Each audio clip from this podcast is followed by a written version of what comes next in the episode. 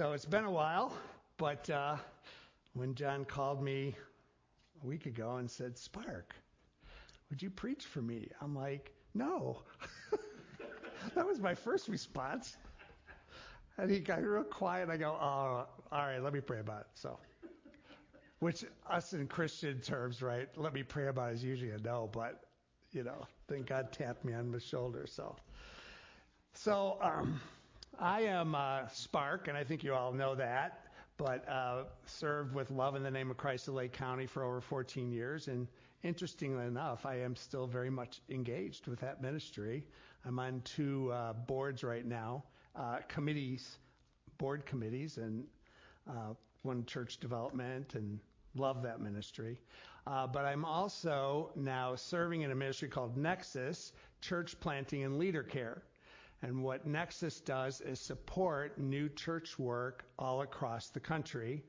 Um, we, uh, my role there is to oversee the new churches when they start. We have what's called a management team that oversees the church and kind of acts as the elders until the elders emerge. And just uh, love the whole thing. And um, we're really all about this go.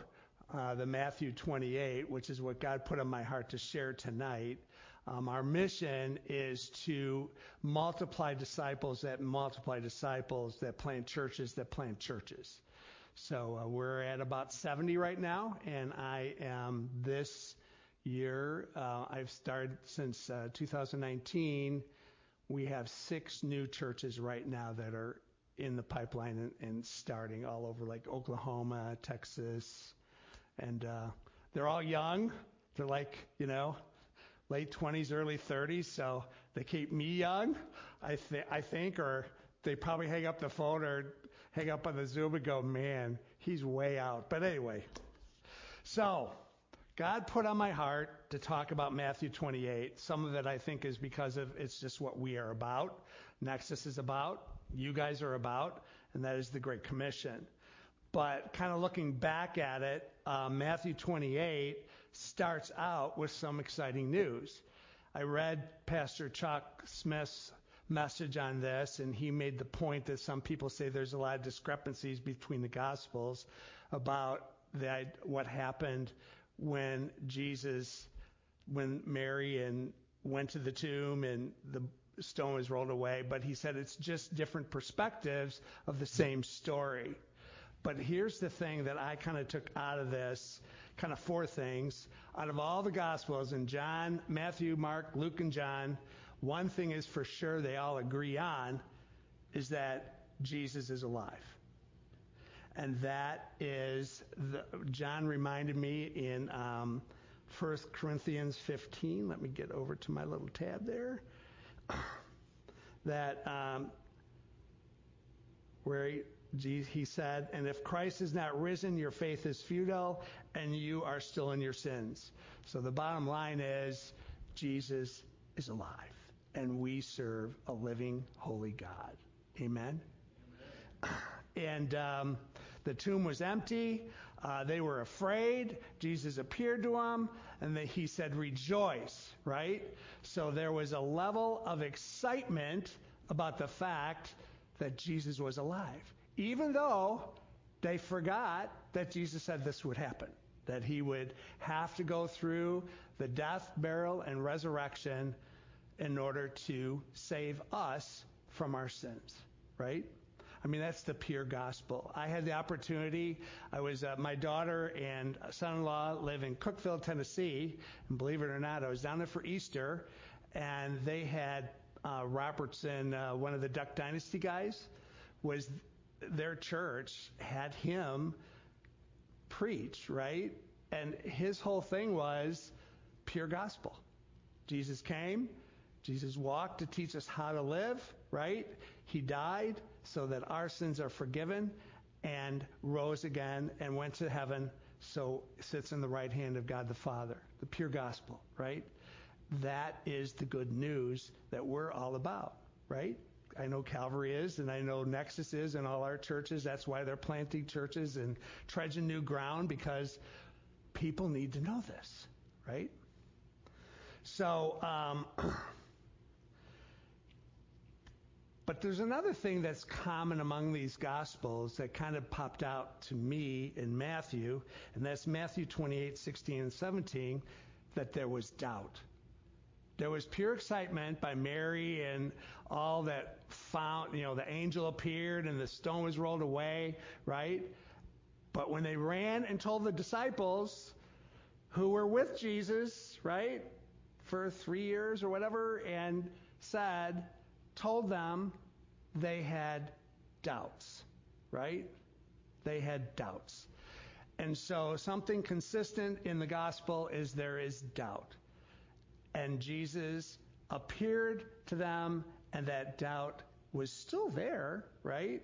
But they started believing what Jesus said. You know, when you go and you look at, um, you look at, I believe it's in Luke twenty-four, uh, the road to Emmaus, right? The two guys, the road to the Emmaus. And what, am I going to be okay if I, okay, good, thanks.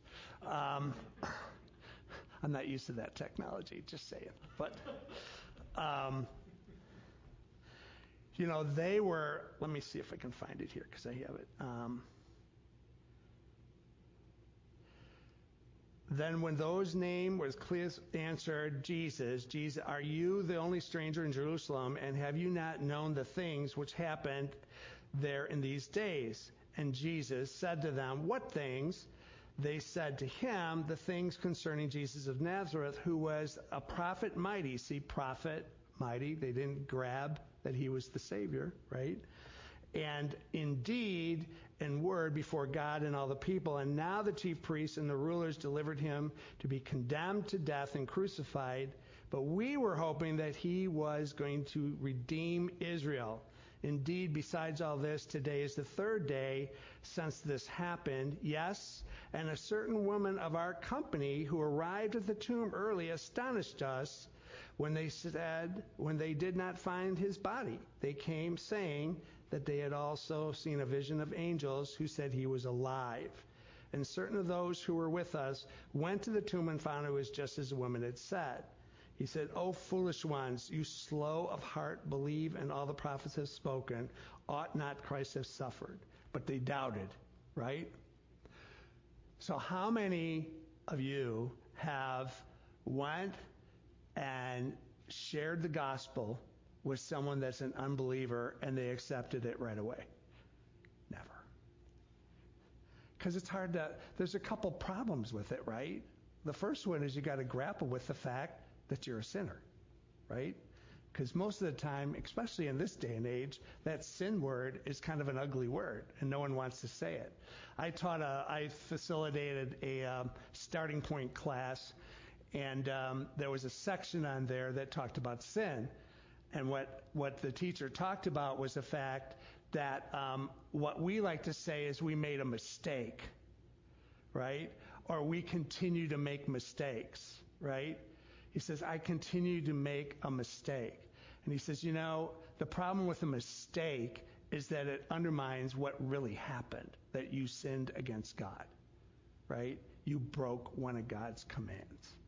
And because of that, without the salvation and without the power of Christ, you're condemned and you're under his wrath, right? But no one wants to hear that. They want to hear, this is a loving, holy God. Well, he is, right? But the bottom line is you got to come to repentance. And people don't like that word because that's turning away from their life and turning towards. So they have doubts, but you don't give up on them, right? You don't give up on them because no one gave up on me. Trust me, because I had doubts, right? But um, so all the Gospels are pretty clear about the fact that they didn't believe him. Luke twenty-four, ten, eleven, it was Mary Magdalene, Joanna, and Mary, and the mother of James, and the other women with them who told these things to the apostles, and their words seemed like idle tales, and they didn't believe them. Now, these are the disciples, right? These, right? They didn't believe them. The third thing that I kind of saw as consistent amongst the Gospels is Satan's lie, right?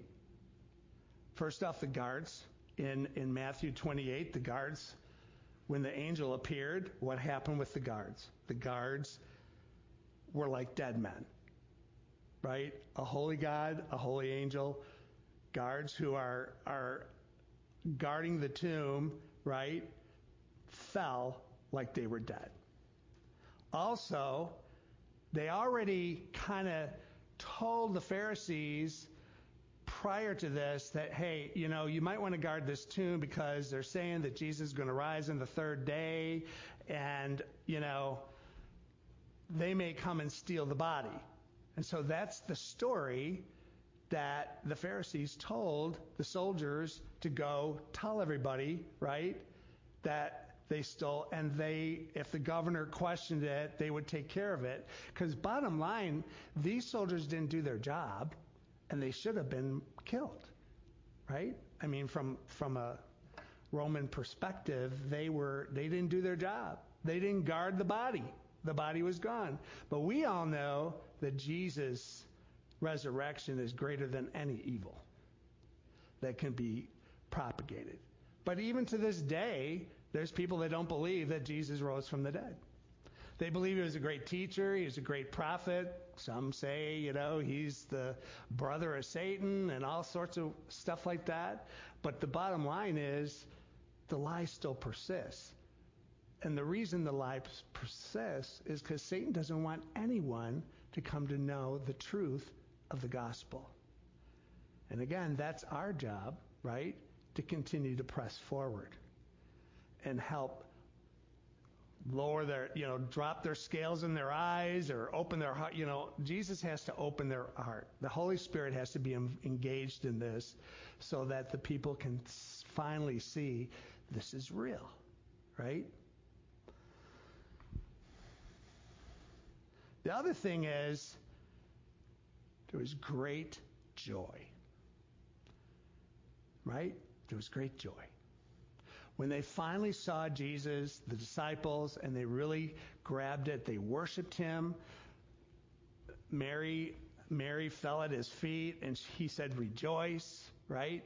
There is great rejoicing when you have an encounter with Christ. So I'm gonna I'm gonna ask you a question to think back to when you first encountered Christ. You know, when I um, taught a class called Contagious Christian, one of the things in that class was um, your story is probably the best story to tell someone.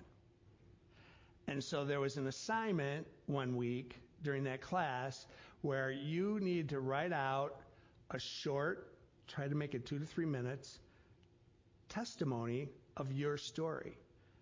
And you defined your life before Christ, you defined your encounter with Christ, and then you defined your life after Christ. Now, when I taught that, like in a small group setting, It, it always went great. But when I taught it in a classroom setting, like I'd have, it was like a six-week class or whatever, and I would get to this section, right? And let's say I had twenty-five people in the class. The next week, I was fifty percent down. And I would follow up with them and go, um, is there something, you know, something, well, I got busy or whatever. And then finally, someone finally said to me, says, you know, when I really sat down and started thinking about my life before Christ, my encounter with Christ, and my life after Christ, there really wasn't much change. And she was convicted. And I said, well, that's a good thing, because maybe this is your encounter with Christ, that his grace and mercy is here for you, but you got to repent, right? So I don't know about you guys. I do know about you guys because we're family here, but um, I don't know about you in the, in the internet world, but when I met Christ, it was huge. It was huge. It was just huge. I remember clearly even to this day, I was driving down um, twenty-one. I was going over two ninety-four. It was kind of raining, and I had you know, I just started sobbing because what really came over me was how much he loves me and how forgiven I am. Because all those sins and all those things that I had done, right, were just flooding in, and how Jesus had washed me and cleansed me with his blood and his forgiveness in the work on the cross. That was a big, pivotal changing point for me. There was others, but that was huge. I had a I had an encounter with him that was big, and rejoice. And um, something that um, I think we can all agree on today is that the world needs Jesus. The world needs Jesus. We are so lost right now in, I believe, in America. And I, I listen to um, Greg Laurie in the morning, and he's been talking about this too, revival versus um, a movement of God. And a revival is in the church. A revival is a is a repentance and a move of God in the church to come to, you know, realization that we've fallen away. He's teaching through Nehemiah right now, and when Ezra read the law, they all sobbed, right? And then they rejoiced, but they realized how far away they were from what God was intending for them, right? But the bottom line is Jesus is coming back. We all know that. And there's a lot of people that are lost. They don't know they're lost, but they're lost. And they need Jesus just like we need Jesus every day, right? And what I believe God is saying to the church, this is something we're doing at Love Incorporated right now, but what is the message to the church of, let's say, Lake County right now? And I, I personally think it's, let's start working together. Because there is lost souls every day in this county that don't know the truth about the gospel and how awesome Jesus is. Do you ever think about that? You know, in First Peter, um, oh, that's not what I want to say. Hang on, where is that? This is what I want to say. Um, The Lord is not slack concerning his promise, as some count slackness. This is Second Peter three, nine through eleven. As some count slackness, but is long-suffering towards us, not willing that any should perish, but they should come to repentance. See, there's that repentance word again. Jesus, you are more important than all of this. You are more important than all of this. You died on the cross for me. You are my living, holy Savior. My relationship with God is secure now because of you and through you. And you have sent the Holy Spirit to dwell in me to help me become more and more the likeness of you. And trust me, I'm not there yet.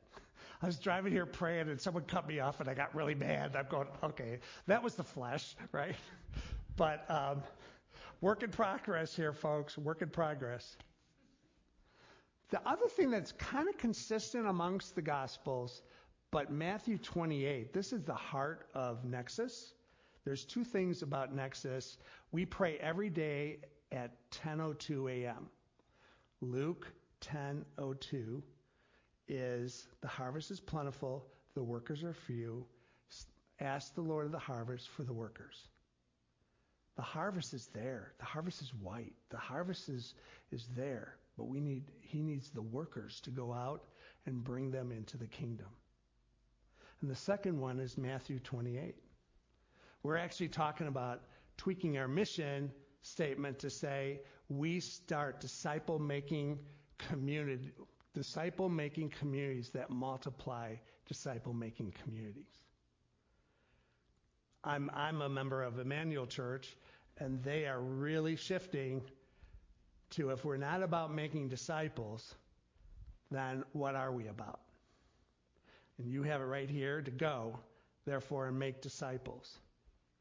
The promise is that I find interesting here is that Jesus will be with us always, right? If we go and therefore and make disciples of all nations, baptizing them in the name of the Father, Son, and the Holy Spirit, teaching them all that he taught. Lo, I never, John, maybe you know, but I've never understood what lo meant. But I tried to look it up, but I, I don't got my MDiv or nothing like that, so I was like, I'm not going to mess with it. But the bottom line is, to me in that statement is, I will be with you always, even to the end of the times, right? So I have a little challenge, if you will, for you all. First thing I'm going to ask is that you start praying. I, uh, last year, or gosh, was that last year or the year before? I don't, you know, it's such a blur with the pandemic and then the racial stuff, right? But I started really praying, and what Lord put on my heart, and I'm sorry, it doesn't include this side of, but he said, I started praying for revival and and a move of God from forty-five to Lake Michigan, Wisconsin, to Washington Street. I don't know why that just came out of me, but I start further saying, Lord, fill every one of these homes with your presence and bring people to the understanding, repentance, and surrender to walking with you, right? Walking with the Lord. So my question to you is, all of us have a circle of influence. Something that we teach our guys is when you go into a community, try to find a person of peace, because Jesus taught when he sent them out two by two that you went in a town, and if someone opened their door and, and let you in, you stayed there. But if they didn't, you wiped your feet off and moved on. What that was was you were looking for people who have an openness to hear the gospel. We kind of call it red light, yellow, and green. Red is, okay, I threw the seed. It's not going anywhere. I'm moving on. I love you, but I'm moving on, right? Yellow is they're interested. They have doubts, right? What about this? What about this? What about this? What about, right? And those people are open to the gospel. Some would call them agnostic. I love an agnostic because they are this much closer to opening their heart to hearing the truth of the gospel and surrendering their life to Christ. And I've seen it happen. And then green light is they're totally open to hearing it and learning and growing. So tonight, when you walk out, I'm going to challenge you to spend a little bit of time asking God, what is your circle that he has put you in as your mission, your small mission field? Because we all have it. Like my neighborhood, I pray every day for my neighbors. I love them dearly. We've had some spiritual conversations, you know, especially when they find out I'm a pastor, right? Sometimes they're like, ew. But most of the time they realize I'm not an obnoxious guy. I'm, I'm just normal like anyone else. But start praying, God, show me who you want me to reach with this good news of the gospel. Show me who you want me to start discipling. You know, I was discipled. When I went, started going to, Cindy and I started going to Northwest Christian Community Church back in nineteen ninety, Phil, the pastor, who is the, the founder of Nexus, who I now serve with, right, and his wife, he started meeting with me every week. I wasn't reading the Bible. I read the Bible, but it was like, you know, the little verse that drives most pastors nuts because it's so totally out of context of what's really going on be- around it, right? But I go, oh, the Lord spoke to me today and stuff. He says, well, that's nice. But we would meet every Monday with a group of guys, and we prayed. I learned to pray and fast. I used to. I learned how to do days of prayer. He sat down with me and explained to me about baptism by immersion, because I had been baptized many different ways, right? And Cindy and I arrived on the same day that we should be baptized by immersion. I read all the scriptures. She read an article from Willow Creek. And so we were baptized together on December thirtieth, nineteen ninety, thus the ninety in my email. But he met with me every week. Eventually I went into full-time ministry with him, He left me. I was pastoring. And then I had another guy come into my life, John Pinnell. My buddy, we met every week, right? And you taught me all about end times and how important that was. Because I would say, John, I don't got my M D Iv. What are you talking about? He says, it doesn't matter. This is really important stuff, to foundational to what you believe. And it was good. It was really good. Went through First Peter, Second Peter, right? The Way of the Master. But I've been discipled, and I disciple people. But the bottom line is, who are you, who has God put in your life to do that with, to pour into? Y'all have them. Y'all living this out. But who are they? And I also find something else interesting about this. You know, these people aren't clean when they come to you, right? Go and make disciples, baptizing them. So the first thing is they've got to come to realize they need Jesus, right? Sharing the gospel. And then baptizing them in the name of the Father and the Son and the Holy Spirit. That's a big thing in my movement, that I, my tribe I'm involved in. But um, the bottom line is coming to their faith and then pouring into them and helping them discover the beauty of all of Christ's teaching, and it comes alive because the Holy Spirit is dwelling in them. It's amazing to see. How many of you have experienced that? Discipling someone. I know you have, John, but yeah. It's amazing when you start seeing God taking hold. I had a guy just recently, um, he's out in Oregon or whatever, and he sent me a letter because I met with him and another guy every week, and we read, we were, we read, we were reading the Bible the chrono, in chronological order. So we were going the whole Bible, and every week we had reading, and then we would sit down and say, what did God say to you? And what are you going to do about it, right? It was that simple. What did God say to you through the word? And what are you going to do about it? And he, to this day, he says, Spark, because of you spending your time with me, I am where I am in my walk. So my challenge is start praying about five, maybe five people, write them down, and start praying for them every day.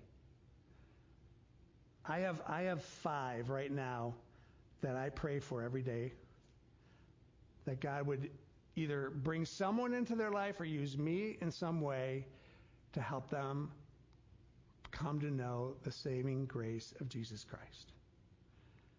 And then however he wants to use me to help disciple them into a deeper walk, use me, right? There's people in your life right now that might not like you because you represent the light, right? But through your love, they may start melting. They may start melting. Think of the woman at the well, right? Everyone hated her. She was a terrible sinner, and Jesus asked her for water. And she melted, right? Because she had an encounter with the real Christ. This world needs us to be Jesus to people who don't know him. This world needs us more than ever to be Jesus towards people that don't know him. Because that's the only way this world's going to change. That's the only way the United States is going to change. That's the only way our communities are going to change. Our families, is the power of the gospel, because the gospel is powerful. So I walk away tonight with two assignments that I'm doing myself, right? One is, who are you praying for? And two, God, how do you want to use me to live out the Great Commission? It might be as simple as a prayer. Hey, can I pray for you? We just did a seminar and a webinar on that. There's a whole thing where you can offer prayers for people on the internet. I thought that seems weird. But at the end, you say, hey, we're having church Sunday. Why don't you come on by? Love to meet you face to face, right? I remember there was a lot of times where prayer was the entryway. They were struggling, whatever. I said, hey, can I just pray for you? And we would pray. And you would just see the shackles just, right? Because most people know that they're missing something, right? Most people know there's a there's a hole there. I mean, Jesus, the word says in Ecclesiastes, right? God put it in us. But they're trying to fill it with all sorts of other stuff. When the true answer is who we love and who we shine. So with that, let's pray. Lord, I thank you for this evening. I thank you for um, this time with my friends and my brothers and sisters in Christ. And I do pray that you challenge all of us to show us those people that are in our lives that you want to use us to bring them the joy of repentance and complete surrender to you, Jesus. And that transformed life begins through disciple making and teaching them all that you have taught us by the power of your Holy Spirit. In Jesus' name, amen.